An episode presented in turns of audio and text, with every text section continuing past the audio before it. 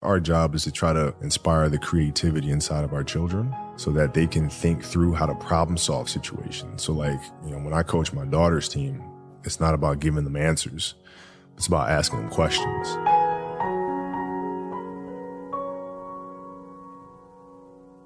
Hey everyone, welcome back to On Purpose, the number one health podcast in the world. Thanks to each and every single one of you. Thank you for listening to learn and grow every single week. And whether you're commuting right now, whether you're walking your dog, whether you're in the gym, whether you're uh, walking around town, whether you're cooking, whatever you're doing right now, I can't wait for you to hear this episode. Now, today's guest needs zero introduction. I mean, who in the world does not know Kobe Bryant? But for the 0.2 people out there that don't know, I wanted to remind you, and for those of us to just recognize how honored I feel right now and how grateful I feel right now to be sitting here with this legend and icon. He's a five time NBA champion, he's a two time Olympic gold medalist, and an 18 time NBA All Star. And in his new role as writer, producer, and storyteller, Kobe created Granity Studios, which is aimed at helping athletes maximize their potential. And he's winning awards in Hollywood already as well. He's won an Academy Award in 2018 and an Annie Award in 2017. And today is the launch of the new novel, Legacy and the Queen, and also the new podcast, The Punies. So I can't wait to talk to him today. Kobe, thank you for doing this. My pleasure, man. Thank you Yeah. for having me. Yeah, it's so grateful to be in your studios here as well. Happy to be here. And the first question I want to ask you, because so much of your content right now that you're creating here at Granity is aimed at helping young people, aimed at helping children. And as a father of four girls, I wanted to ask you, what's the biggest thing you've learned about yourself by being a father? Uh, you know, it's amazing. Like when you become a parent, um, things become much more. You know, life becomes, you know, uh, lines things up for you a little differently, right? Like before you have kids, me and my wife, we can travel anytime. You know, there's work, and you know, you become very. Uh, you have a very clear focus. But When you have children, it becomes about them. It's not about you guys anymore, right? And so that shift, it's a big one. You know, it's one of kind of a, a, a selfishness together, and then to being absolutely selfless and doing anything you can for your kids. And so, what I'm trying to do is create content to teach them first and foremost. That's why I started this whole thing is just reading stories to them that I felt like didn't exist. You know, our kids are athletes, and uh, they love reading about princesses and all these fairy tales and you know they get a little sick and tired about the man saving the princess every time and you know the same old stuff magical wands and all that my kids are athletes man they want to learn about soccer balls and basketballs and volleyballs and you know magic that comes from that Yeah. And I love that you're encouraging young people to think more imaginatively about sports. yeah And I think that's where you go a step deeper. You know, for me, observing you and learning about you and hearing you speak in other interviews and everything, what I'm fascinated by is that you've dealt with things in life pretty head on. Right? You've always gone at it. What took you a while? What was something in your life that you were shy about originally or that took you a while to go head on with, but then finally you got there and you figured it out? uh writing dear basketball that that was a hard jump you know because i, I had i'd written before i mean I, I started writing probably about 17 years ago. And so practicing every day a lot of things that i that i wrote were were ads. And so when you write an ad you nobody looks up at who wrote the ad right? You can kind of there's a certain uh anonymity that comes along with that right? But writing dear basketball was different. You know it's putting it out there for the world to see. It's trying to create a short film. And uh, I didn't know if I could do it, man. And uh, you know, it was my daughter who kind of put things in perspective for me. Gianna, she's now 13, and she was like, "Well, you, know, you always tell us to go for it." So she put you on the yeah, spot, she put me on the spot. She was like, "You gonna talk about it? You're gonna be about it, basically." And you know, and that that gave me the final push. I love that. When you started writing 17 years ago, did you envision that one day you would move into this storytelling No, space, or was it just something you enjoyed at the time? No, no, man. It was just something I enjoyed, and I enjoyed writing ads. It was something funny about trying to distill a message down into 30 seconds or a minute, depending on the budget. You know what I mean? Yeah, yeah, trying yeah. to say something important um, trying to speak to the you know brand attributes, but also speak to something that's greater and that has a stronger message, stronger philosophical message. And how do you connect those dots? So putting that puzzle together was something that was really intriguing. Yeah. But like, you know, I never thought I'd be writing novels or movies and that sort of stuff. Never, man. I love that, man. I love it how everything evolves naturally. And actually, hearing you say that, it reminds me. So, my vision when I was sharing earlier became very clearly making wisdom go viral. Mm-hmm. And I was like, how do I take these teachings that are like so sacred, they're hidden away in these books, Mm-hmm. and how do I make them really relevant and accessible and practical to the whole world? Mm-hmm. Because I know that anyone can access them. They're universal, right? These these teachings Sure. can apply to anyone, but sometimes they're just hidden away. Sure. And a young person doesn't know how to find them. So Sure. that inspires me hearing them. That's beautiful too, because especially in today's um, in today's world, there's so much clutter.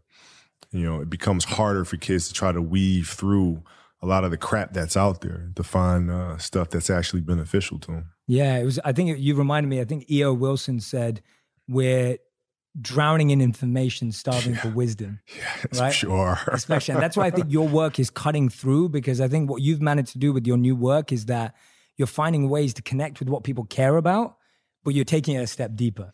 Yeah, Right? You're not. You're not just settling for like. Let's talk about sports. It's not just about sports. It's Right. about life, right? It's about the metaphor that sports has for life. I mean, you know, sports is the greatest greatest metaphor we have in terms of dealing with life. Because you know, even if you listen to music, music will give you guidance, mm-hmm. right? That you can then meditate on and think about how you would apply it. In sports, you have to apply it in the here and now. I mean, you're faced with challenges moment to moment. You're faced with pressures and anxiety and communication or the lack thereof and all this other stuff. Like it's in the moment. So you have to live it. And when you practice those things, you become better at it. But I just mm-hmm. feel like in this day and age, our children have become less imaginative about how to problem solve. And parents and coaches have become more directive ah. in trying to mandate or give orders or teach kids how to think and teach kids how to behave versus and tell them how to behave versus teaching them how to behave. And so that's why I'm creating these stories and creating this content. Yeah, I love that. I think it's so true. When you treat people as kids, then they always be kids, Right. Even when they grow up. Yeah. And for you, it was really powerful because you've talked about this before, where your father said to you, like, whether you score zero or 60, Yeah. like, I love you. Yeah. Tell me what that statement meant to you at that time and, and how did it actually motivate you to continue scoring 60 rather than go, oh, I'm all right at zero? Well, it did more than that, right? So, like the basketball stuff you know, speaks for itself in terms of what that comment made, you know, did for me, in terms of giving me stability and giving me confidence to say, okay, it's okay to fail because you're going to be loved no matter what. And that that doesn't just mean basketball. That means anything in life. Yeah, that means writing. That means being an entrepreneur. That means um, having the confidence to go for it. And um, I've seen too many parents do the exact opposite. And it terrifies children. And children become paralyzed by their own fear because they don't have that security blanket of love and comfort. Yeah, absolutely. How, how have you been able to, in your life, see past the cloud of emotion to actually execute on things because I think what we were speaking about earlier, this challenge that young people have today, everyone has today of just so much information, so much cloud of emotion, so many feelings, so much childhood baggage that you're bringing. Like, how have you always cut through that and execute on that? You know, I, what I try to do is just try to be still hmm. and understand that things come and go, emotions come and go. The important thing is to accept them all, to embrace them all, and then you can choose to do with them what you want hmm. versus being controlled by emotion.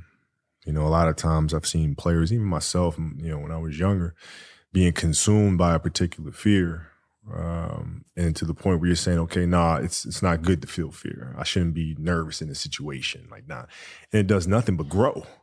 Versus stepping back and saying, yeah, I, I am nervous about the situation. Yeah, I am fearful about the situation. Well, what am I afraid of? And then you kind of unpack it, and then it gives you the ability to look at it for really what it is, which is nothing more than your imagination running its course. You know. Yeah, absolutely. Yeah, I love that because what you're saying is that when you're dealing with something, it's almost like, how can I get to the root of it? Yeah. Because sometimes what we're dealing with, like you're saying, it's an imagination, an illusion. It's not really. It's not. It's not really a thing. Yeah. You know, like you, you think about game-winning shots, and or game winning free throws. And people go to the free throw line and they're nervous about it. Well, what are you really nervous about? If you unpack that, okay, you, you're nervous that you're going to miss the shot.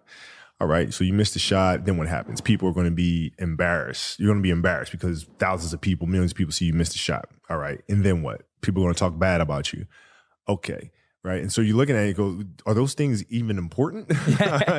you know what I mean? If that if that is my fear, like what what is you worried about letting your teammates down? Okay, have you let them down before? Well, I'm sure in practice and things of that nature, right? They're still there. Yeah. You know? And so when you're able to unpack it, you kind of look at it for what it is, which is really nothing. Yeah, I love that. Breaking it down. I think that's so important. I think everyone who's listening or watching right now, next time you're facing a fear, next time you're going against something, do that. Like literally Yeah. unpack it. Don't just settle for your first answer because the first answer is rarely the right one. Yeah, don't hide from it.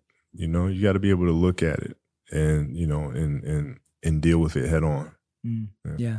I love that, man. And and you talk about that because you talk about, you know, when you talk about missing uh, five throws and you talk about uh, getting over yourself, Yeah. right? Like Yeah. getting over yourself. How did you get that mentality of just being like, I need to get over this. Like I need to get over myself. You know, trial and error. Mm. You know, you grow up and you make game winning shots and it's awesome. You come back the next day and miss a game winning shot and it's misery.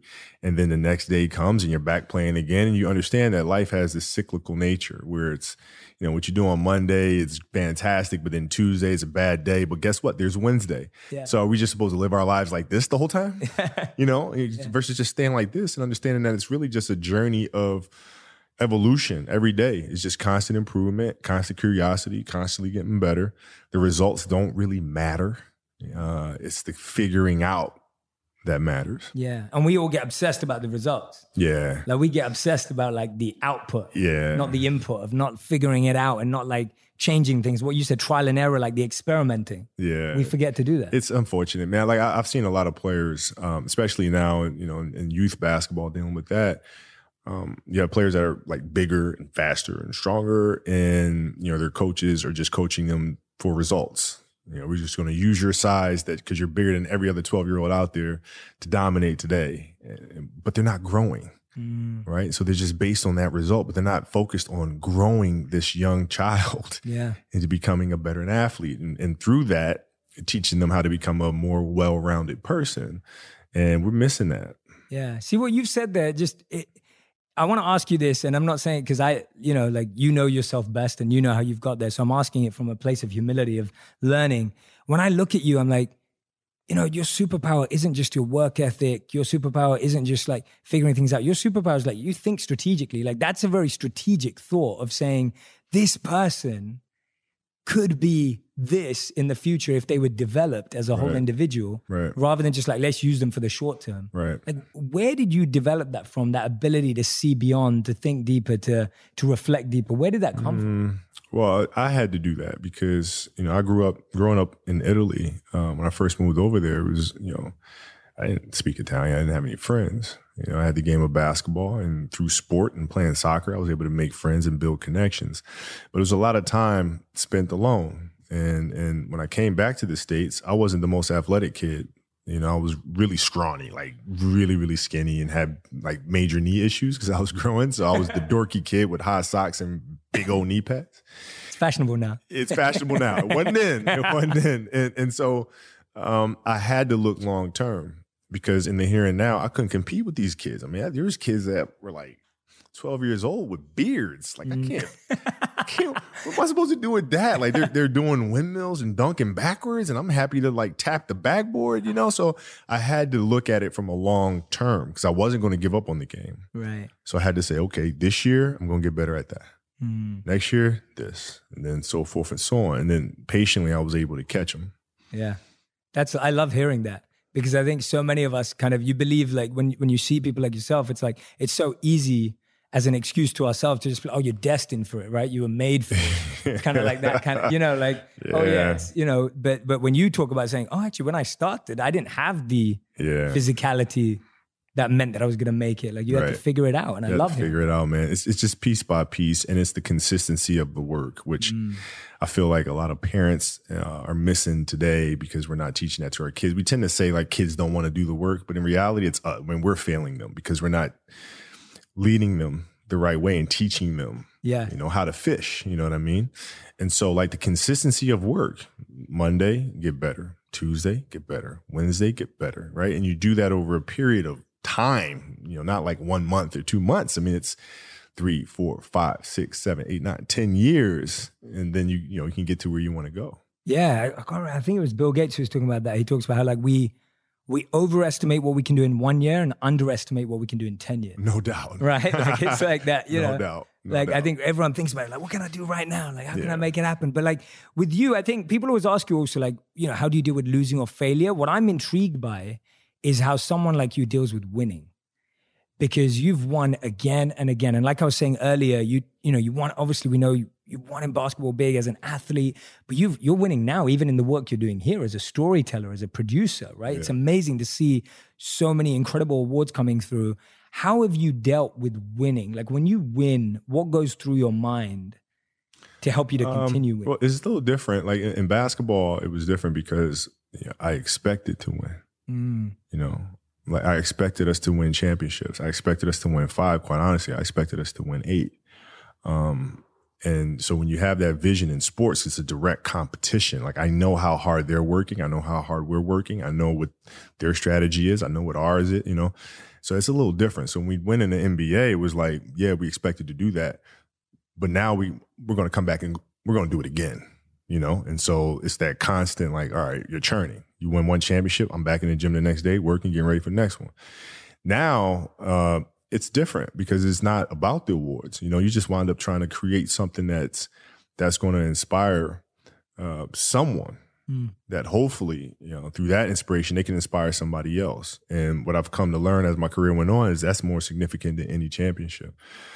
Is how do you connect with somebody that can then connect with another, mm, and then with whether the awards come or not, you know, that's for you know, um, you know, the Academy Academy. Award yeah. um, um, body to decide. Yeah. But you know, like for us, it's just to try to create things.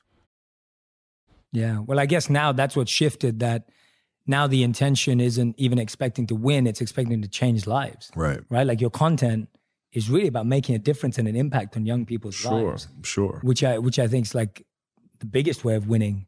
I think so. I mean, it's, it, you know, if you're looking at 62% of young children are dropping out of sports. 62%. And they cite the fact that it's not fun anymore.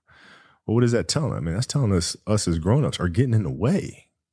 Get out the way. Let these kids be imaginative, which, you know, like in our stories, it's important that, yeah, there's a fantasy nature to it, right? But it's rooted in reality, right? When we have uh, fire breathing winged horses and things of that nature, those are actual drills that are taking place. We're not, we don't have fire drink, you know, fire breathing winged horses actually performing that, but we do have ball machines Mm. that are spitting balls at, at tennis players, right? And so all of our all of our stories are all anchored in an element of truth so that children feel like when they are doing these drills with these ball machines, they can envision maybe it's a fire breathing winged horse. yeah, to keep them excited. yeah, yeah. They can envision Gus throwing fireballs at them. you Yeah, know? yeah. And uh, and even the plays, like when the you know in, in the Wizenard series, when the basket is opening up and shrinking, these are things that we experience as athletes. Mm. Like some days, I feel like I can't make a shot, man, and the basket feels like the size of a keyhole. Yeah. You know, and other days it looks like a swimming pool. Yeah. You, you know, Yeah. well, that's yeah. magic. And so we we we root our magic in reality so that when kids experience these things, particularly the failure side of it, they can connect it to one of our stories and say, okay, I've seen this before. I know how to deal with this. Yeah. That's beautiful, man. I love that. That analogy of like feeling the basket bigger or smaller Yeah. and like being able to vision that. I can vision it right now. And like, yeah, you're so right. Like some days it looks huge. And I love that. That's such a great way of thinking about it. And I guess so much of this is from your real life vision. Oh yeah. Oh, yeah, this is like some days. I, when I've you're playing- experienced it. Yeah. But I, I love that because it's also giving them the permission to say, like, be imaginative about this, right? Yes. yes. and and that obviously gives so much i think when we imagine it changes the reality of oh i'm just sitting out here taking shots Yes. right It- which can get boring and tiring becomes mechanical. mechanical that's the right word yeah mechanical. You like our, our job is to try to inspire the creativity inside of our children so that they can think through how to problem solve situations. So like, you know, when I coach my daughter's team, it's not about giving them answers. It's about asking them questions Mm. and getting them to process things. Right? When the game is being played, I'm not sitting there giving them answers or barking out things on the sideline. I sit down and I'm quiet. My assistant coach sits there and she's quiet. And the kids figure things out for themselves, or they don't. And then they come back and they, there's always questions. And then you kind of ask them more questions and you help them figure it out. But then you see their level of excitement to practice every day increase because it's something, it's a process that they are owning, right? They're not coming to get orders barked at them every day. They're coming for, for, for, for kind of their personal quest to get better. Yeah. And how, how, does you how do your daughters feel about you coaching? I guess that style makes them feel comfortable. But how have you been able to manage that with the pressure of you being there? No, it's no pressure because you know it's it's their process to own. Like I, I have knowledge, information that I've that I've gained, you know, through playing. So like the little details of things, I can teach at a high level. Um, but ultimately, it's it's it's them. Mm. Yeah, you you seem you seem very still and detached about it. Yeah, yeah, yeah. I mean, it's it's you know the kids love playing basketball, and so that's the anchor of it all. Mm. They come and they play and they learn and they have fun and you know and they compete and you know, they challenge themselves and one another, and mm. um, you know, they just get better every day. Yeah. How how have you seen that with obviously with Legacy and the Queen? You you chose tennis. Yeah. Like what was the what was the choice of sports about? I'm intrigued by that. Yeah. Why tennis? Yeah. So like the first novel we did was was the Wizenard series. It was important that for that to be basketball because I wanted the first story to be one of empathy and compassion. Mm. And in team sports, if you don't have that, you can't win right? And so it was important to tell the tale of a basketball team uh, dealing with their own personal fears and have those fears and insecurities lead to empathy and compassion for others, right? And with the second story, I wanted to look more internal, individually, and and look at how do you deal with the inner challenges, the kind of the self negotiation that takes place inside of our own heads. And there was no sport better than that than tennis. There's golf, uh, but tennis, you have more movement, which to me symbolizes life in general because life is, there's a lot going on, right? There's the elements in tennis that you have to deal with as you deal with in golf, maybe not to the same extent, but they're still there. And then there's the confrontation with the person across the net from you. Yes. Right. As well as the strengths and weaknesses in your own movements and how you feel in your own body. And because of that, it was important for this story to be a tennis story. Mm, I love that. That that makes complete sense. And uh, give me an example of that self negotiation. I love that word, and yeah, I get that. Can you expand on that a bit? Yeah, yeah, like you know, you're you're you're out running on a track, working out, and you start talking to yourself, saying, "Man, my my knee is really sore right now. Maybe I'm maybe I'm doing too much. Sounds like me. Maybe I need to back off. You know, man, my lungs are burning. And my, maybe I can just slow down here. I'll do like an extra two sets tomorrow. You know, it'll be okay. Yeah. Right. That sort of stuff. Yes. Like that stuff's dangerous. Yes. And that's when you just got to say, you know what? I'm not negotiating with myself. Yeah. The deal was already made. The deal was made when I set out at the beginning of the summer and said, this is the training plan I'm doing. I signed that contract with myself. I'm doing it. Mm. You know, throughout the that process, you'll start talking to yourself like, man, I gotta, I think I need to maybe if we, nope, Mm-hmm. no, this is non-negotiable. yeah, non-negotiable. yeah, yeah. I love that. And for you, empathy and compassion were things that you'd been through. Like that was that was yeah. personally inspired work. Yeah. When did it come to your awareness that empathy was something missing for you and that you wanted to develop it? Um, I had a teammate that that uh, spoke to me and said, "Hey, Cole, you know, I just want to feel like as a teammate, you need me." I was like, duh. I, I, I, can't, I can't, you know, like that was my immediate reaction. Yeah. Like, dude, yeah, of course. But I had to kind of think about really what he was saying and where that was coming from for him mm. and his story and his journey and what that meant to him. And that opened my eyes to there's a bigger game being played. It's not just basketball, but it's the emotions of each individual and the backstory that they're carrying with them, the baggage that they're carrying with them. And if I really want to be a champion and be a great teammate, I have to understand what those mean to help them become better and in turn help me. Yeah.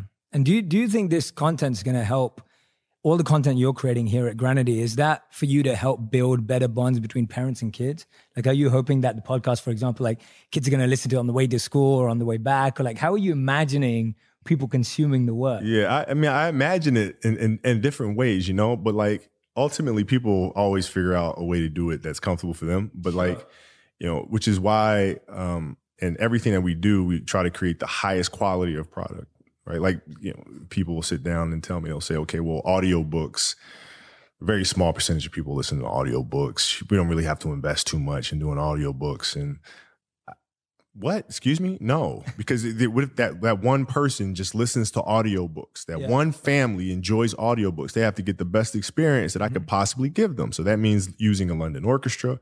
That means doing full symphonies. That means having Phylicia Rashad read the stories. Like it means everything. The books themselves.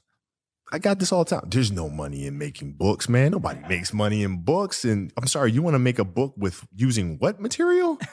You want, you know, like, Yeah, yeah, yeah. you know, I'm like, uh, yeah, because children matter. Mm. So like, I, I don't know how they're going. I, I imagine how they're going to be consuming content. Um, but ultimately, it's my responsibility and our responsibility as a studio to make every single thing that we put out the highest quality possible. Yeah. Yeah. Yeah, no, I can imagine. I can imagine parents listening to it on the way to school. Yeah. I can imagine listening on the way back or on the way to practice. Sure, sure. Or things like that. Like I think it's cool. I think it's Well, the Punies for sure. Like the Punies, I was like, you know, I, yeah, when I first made the Punies, we are going to release it in the summer. I think we released it in August, um, um, and uh, I think I think it was August around the same time. But in my mind, I was saying, okay, parents are going to listen to this every Saturday morning because I know I'm in the car driving my kids to soccer games and like you know volleyball games and stuff, so parents can listen to this with their kids in the car as they're driving to sporting events. Like that was kind of what I had in my mind. And then when it came out, it's like, you know, teachers were using it Wow. more so than anybody in classrooms and, Wow. and doing like classroom reports on the punies and and all sort of stuff. So, you know, Yeah. never know. it's it seems like you study life a lot, right? Like when you're talking about all of this imagination which stems from your own work. Like for example, like when you're dealing with empathy and compassion, it's reflected in the content. When you're going through these visualizations of what could this look like, it goes in the content. You study life a lot. What currently are you studying and what kind of gets your imagination really growing right now? Like what keeps that moving for you? Uh, you know, there's a certain element of truth in everything, you know, and um, you know, the creativity generally comes from personal experiences first, and then you kind of look on a broad, kind of on a broader scope of okay, how do you take something extremely personal, and then channel it in a way for masses to understand and get their arms around, sort of thing. But it always starts in the element of truth, and then you start unpacking that by sitting in thought and figuring out like character and you know who is this person and you know who's his family and then that's when i start getting in trouble.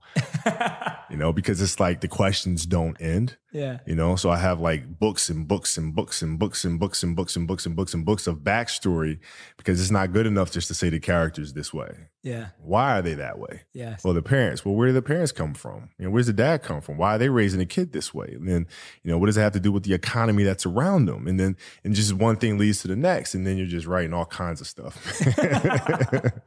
it's crazy. Yeah, that's awesome because I think so many of us get, you know, in our lives, we get stuck with imagination because you kind of get into that autopilot mode, Yeah, doing the same thing every day, same routine, same drive to work. yeah, And it's like, I feel that what you're sharing is that's easy for anyone to do. It's not like, oh, because you're Kobe Bryant, you don't feel that. Everyone gets into that. Sure. You're able to find these creative outlets. yeah. Well, you know, like creativity is in everything. You know, like even in consistent. Like what I found is, is creativity. A lot of time comes from structure. I agree. I'm You know so I'm glad saying? you said like that. you have Yeah. those parameters and the structure, then within that you can be creative. But like if you don't have the structure, you're just aimlessly doing stuff. you're just Yes, like, yes, you yes. know, where are you going? You know, so like having a clear structure of understanding. Okay, this morning I'm going to like when I was writing a Wizenard series and outlining Legacy. I come in in the morning, 7 a.m. and I'm there. I'm writing backstory from seven to 12 then go pick up my kids, and then I come right back and I'm writing again. So like within that structure, you know, my mind when I go to sleep is already like planning of what the next day is going to be because I know, you know, what it is I have to do. It's that consistency and structure. Yeah, I couldn't agree with you more. I'm writing my first book right now. Oh wow! and a lot All of people have been asking me like jay and, and i'm like that i have a very scheduled focus on writing and Yeah. people be like well how do you find inspiration at that time what if you're not inspired at that time and i'm like no the structure helps spontaneity Yeah. right it's that consistency that breeds creativity Well, that's the thing too. Is like you know, people think like it's you're just kind of just kind of you know, mulling along, and all of a sudden, aha! You, you, you know, like the, the show that we have on, on ESPN now called Detail, Yeah. uh, basketball, you know, sports breakdown show. Um, that came to me when I was walking around with my wife shopping. And I look at a piece of fabric and I'm like, wow, this is really the detail. And this thing is, oh my detail. That's the name of the show. And then everything came from there. But I had been thinking about a show like that for like a year, Yeah. you know, and I couldn't, I couldn't shake it loose. I'm like, what, I gotta, I gotta find a sports show that I'm going to do, but it needs to, can't just be basketball focused, has to be broader. And I want to hear from the best minds in the world. I want to hear from Peyton Manning. I want to hear from, what is it? What is it? For like a year. And then all of a sudden, boom, you know, and so people think it just comes out of nowhere. Yeah. gotta- You gotta like obsess over it for a while and then it kind of pops loose. Absolutely. Yeah. You had to plant the seed Yeah. well before Yeah. to see the fruit. Yeah, and you got to water it all Yeah. the time, man. Like you got to sit down and watch and watch other shows that are out there, and like Yeah. you know, and then ultimately you just find, you know, like when when the answer comes to you, it's like, my God, I could have thought of that on the first day. I remember John Williams told me that. He said he said he'll sit for like two months to try to figure out what the melody is. yeah. And he'll just be playing. He'll, he'll be at his piano all day. He'll say the only day he'll take off is Sunday because his wife forces him to take Sundays off. And he'll just be sitting there writing, writing, writing. And then it just comes. Yeah. And he's like, I seriously could have thought of that on the first day. Like, why? it's just so simple. Yeah, absolutely. And and that's what people don't realize as well. Like when you go out then you're shopping with your wife and you see the detail and you're like, Yeah. okay, that's the show. And then you go back into consistency to create it. Yeah. It's like, you know, it wasn't just like, oh, now I thought of it, I'm just going to throw that idea. Oh, was like, no. now I'm going back to the drawing board, Yeah. have the name now, build Yeah. around I, I try to, what I try to do is shoot the idea down and figure out everything that's wrong with the idea. Ooh, okay. right? This show won't work because, like, detail, for example, is like this show won't work because it's not for fans. Hmm. It's for the one percent athlete. Yeah. All right. Well, will will it be successful? People connect to it. Like, you know, you start unpacking every little thing. How will we shoot it? Can I even get Peyton Manning to do it? Could I get, you know? And uh, you start shooting them down. Same thing with the novels, like characters and plots and stories. Does this make any sense? Mhm. No. Here's why. Pop, pop, pop, pop, pop, pop, pop, pop, pop, pop, pop. And I, I felt like that really helps me. Yeah, I like that approach a lot actually, because I think sometimes, especially right now in the world, we go to the wishful thinking side. Yeah. Like you have the positive vision and you're like, oh, this is how it's going to turn out. Right. And then you ignore the bad stuff. Yeah. Or you ignore the kind of like the, the potholes or the loopholes because you're just like, oh no, I don't want to focus on the negativity. yeah. But can't- actually, what you're saying is if you're aware of it, of those known unknowns, then you can actually break them down yourself. well, yeah, it's, it's just like the same thing for any great movie. You know, you have to have the antagonist, yes. You know? A strong villainous character will really drive the narrative along. If you don't have that, you have nothing from which your hero has to bounce off of. hmm You know, that that villain could be, you know, maleficent. It could be something inside of you. It could be whatever, but you have to have that clear antagonist that's driving the narrative forward. And so, in this sense, it's the same thing. You pick apart the negative, and from that, you can then move Yes. move forward. Absolutely. What I'm loving here right now is that all I'm hearing is like Kobe the storyteller. Like I'm loving it. Like what, I feel is like what I'm hearing about is your obsession and obsessiveness Yeah, with stories. yeah, And it's not just like, you know, I, I- I'm sharing this. It's like you've really studied stories, like you've really broken them down and understood it. Where, tell me about where that obsession comes from in general, like how you find obsessiveness and how you've applied that to story. yeah. I, I, you know, obsessiveness just comes from something that you love. Like you really love it, you'll go through fire for it. You know, you'll go through the ups and downs with it, and you'll just keep at it because you love it so much. You know, and um, and story for me started a long time ago. I mean, I had a great English teacher at Lower Merion High School uh, named Jane Mastriano, and she explained to me the art of storytelling my sophomore year, and that's where I started falling in love with it and understanding story structure. Um, you know how to develop compelling characters and how this thing, how stories um, are the driving force, whether they're inspirational or informational, that really change society. Yeah, absolutely. Yeah, we're defined by the stories we tell ourselves, whether personally or or outside. Absolutely. world. absolutely. And and it seems like you just mentioning that it just shows the role of teachers.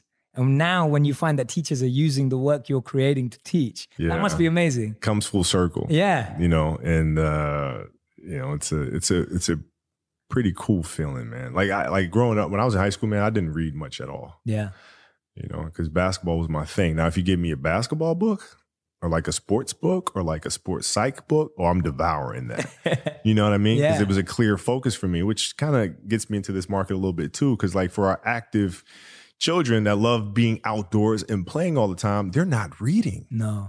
but they're missing out on so much by not reading. But they will read if there's something that they feel like speaks to them So true. you know and so Yeah. now i think we get more readers Yeah. in the world because of it hopefully That's so true. No, I think so. I agree with you. Like for me, and and this is why everyone's different, and I think there's such a need for what you're doing because when I was growing up, I never enjoyed fiction, hmm and so I thought I didn't like reading because all the books that the school suggested were fiction books. right And then when I was 14, my dad handed me an autobiography and a biography.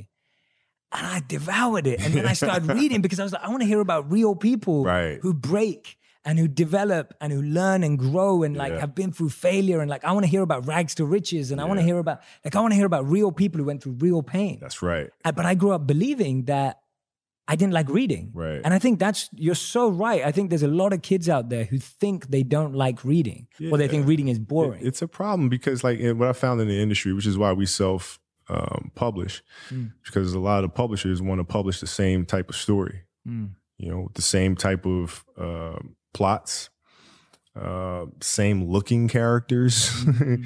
not a lot of diverse characters out there at all and uh, so we said you know what we're gonna have to do this on our own this way we don't have anybody in our way telling us what the market wants to hear i don't care about that we write stories that come from the heart and our characters are gonna look like my daughters because my daughters don't have characters out there that look like them It's a great point. so Yeah. they're gonna look like my kids and uh, and we're gonna go from there Yeah, I think I think what you've just raised there about diversity and representation is huge. Oh, it's huge, man. Huge. Because I don't see it, man. And like you know, it, so like uh, books is just the first thing. Publishing is the first thing. Now, if we look at animation, animation is even worse.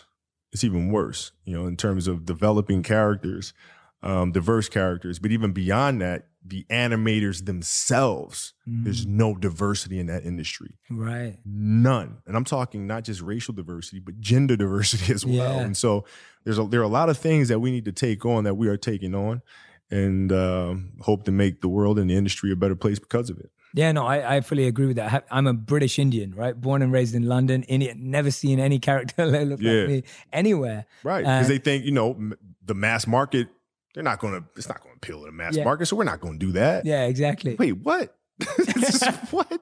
Yeah, and the, and and everything's spreading so fast now, and everything's global now. Yeah. right? Nearly all content is is global now, and most global markets are growing everywhere. So the need for people, especially young people, being able to see themselves in characters, and and even and it's it's not, and I think it's a deeper point that you're making is you want to be able to see your story in someone, Right. right? Even just beyond like color and background, it's like your story, your experience of life. when we made Dear Basketball, we got a lot of pushback from people. Like, oh, I, I, I took it to some very prominent studios at first, and they all said, "Yeah, no," um, because you said basketball is too sport specific. Nobody's going to connect with this sort of thing because you know there's a lot of people out there who don't watch basketball, and I'm like, well, that's not the point. Yeah, that's not yeah. It's not the point. And so it was really a case study. Even with our novels, everybody was like, sports novels. Nobody's going to read that. It's too too much of a niche market, niche market. I'm like, sports is bigger than that, man. Oh, and so we made Dear Basketball to really prove a point that you don't have to watch basketball at all to connect to the journey of a dream, Yes. you know? And uh, once we saw that connection, it was kind of kind of validated Mm. our point of view. I think that's a massive point of view. And for anyone who's listening or watching right now who thinks because Kobe Bryant wants to do something, it just happens. It just shows you have to do it yourself sometimes because not everyone's going to believe in you.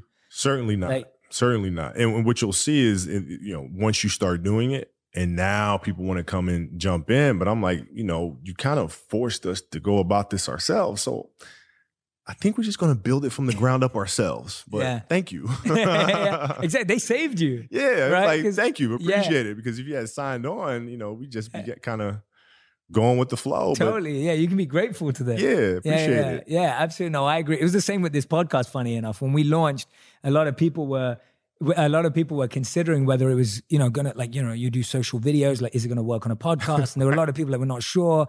And then like we launched some of the biggest podcasts in the world in, in in the health category, which is which is my world. And it was just like everyone's just like, oh, interesting. But I'm like, thank you. Yeah. Like, thank you so much for saying no and you didn't think it was gonna work Yes. because now I figured it out myself. Yes. And what you said, it actually builds confidence and validation and Yeah. From yeah point. Oprah told me this when I first decided to uh, build the studio, and I was asking how Harpo came to be. And she said, well, when she was doing her her her deal for the Oprah Winfrey show, she was re-upping her deal. And uh, actually the first contract she made, she uh and she said, Well, don't pay me up front. Just I want to own a percentage of the show. Mm. And so they gave it to her. And now at the time there weren't any black women hosting a daytime talk show. No. Right. So it was really new. And uh and she said, you know, Kobe, if they believed that the show was gonna be successful, they wouldn't have given me given me that. They wouldn't. They wouldn't have. Wow. In their mind, they're thinking, "Oh, we got to steal. We don't have to pay her. We can take this money and move it over here. This is great. You know, it's going to be a flop or be success. I don't know. At least we get diversity on TV. It's fine. And all of a sudden, it's oh, uh oh, uh oh, we're in trouble. we shouldn't have given it Yeah, away. Yeah. Opened up Pandora's Yeah, box, right? So now you come Yeah. back for the next deal, and it's like, you gotta have to give me some more ownership. Yeah. you're like, dang it, here. And then ultimately, she, you know, came to owning hundred percent of her show. Yeah, Yeah. which is amazing. Wow, that's a great story. Yeah, that's fascinating. I think because sometimes when you think that you're like, oh, they like me, that's why they're giving it. No, Yeah, no, That- don't like me, please. Here's an idea. It's terrible. Yeah. I just need you to buy in just a little bit. yeah, Oh, I love that. Man. That is awesome. How are you encouraging? Well, you've shared so many stories of like your teacher who taught you about storytelling and writing early on. You just shared Oprah's example. Like you've had so many incredible mentors in your life. We all know about that. How are you encouraging young people to find the right mentors, and how can they find the right mentors, even through your work? I guess your work is somewhat mentorship. It try we try to be, Yeah. you know, and I think the important thing is research. You know, in the hall here in the office, I have a hall that I call Muse Hall. We have all the portraits of some of our muses here, from J.K. Rowling to you know Steve Jobs and so forth and so on. And I think it's important to research them, and it's like putting you know fuel in the fire every day. You know, there's constant inspiration when you read about them, what they were able to accomplish, how they went about accomplishing it. It's just constantly, you know, uh, feeding that flame and uh, and learning. And the best way to do that is to learn from the people who have done it. Yes. Yeah, That just made me so happy. I have a gallery wall in my home. If we were recording this at my place in, in Hollywood, awesome. Like I have a gallery wall. Steve Jobs is right there. yeah, yeah. Right. And, and, and, and, and Einstein's there and Yeah. Martin Luther King's there and there's a few other people. And it's, for me, it's the same thing. It's like sometimes I'm sitting there and I'll be like, well, what would that person do? Like, how would Right. they have dealt with this challenge? Right. And you're so right. I think you can be mentored by people who aren't alive. One hundred percent. Because their stories still live, which is brings us to the importance of storytelling. Yeah. Their stories still live. These muses are here. It's important to learn from them. And uh, and if anything, it helps you remember that they are human, just like us. Yeah. These great things that get accomplished can be accomplished Yeah. by others and beyond. You know, building Walt Disney Company is not something that you know people look at and scoff at and go, "Oh, it can't be done." again." Well, why not? Why not? Yeah. And the more action you take, the more you think is possible. Yeah, because you realize they're people just like us. They made mistakes just like us, Mm. and they kept going. And uh, we can do the same. Absolutely, man. Well, I could talk to you for hours, but you're a busy man and you got loads of things to do. So we end every interview with what we call the final five quick fire, rapid fire round, All which right. means you have to answer in one word or one sentence maximum. Got it. So this Got is it. easy for you. So the first question is, what brings you the most joy right now? Family. Beautiful. Second, what do you want your girls to think when they hear your name? Daddy. Nice. Number three, your favorite animated film. Pinocchio. Oh, nice. Oh, I was not expecting that. It's, it's the greatest. It's the Yeah. greatest. They, they made. I mean, they were in a zone when they made that film. Absolutely. Question number four, the book that's had the biggest impact on you. The Alchemist. Oh, nice. Okay, great. Question number five, your one message to all storytellers would be Create from truth. it's beautiful, man. Kobe, thank you so much. Got it, man. This has been an honor, man. Thank, Thank you. you. It's such a beautiful conversation. Thank you for sharing so many gems, so many wisdom pieces. And anyone who's out there right now, I've got the copy of the book right here, Legacy and the Queen. You can go grab it. And you can also listen to the podcast, The Punies, as well, right now. So you can go and download that. We'll put the links to both of them in the comment section and in this podcast. So you can go directly there. Kobe, thank you so much for it, allowing us into your space, man. This was really special. Thank you. I remember this. Thank you, man. Thank you.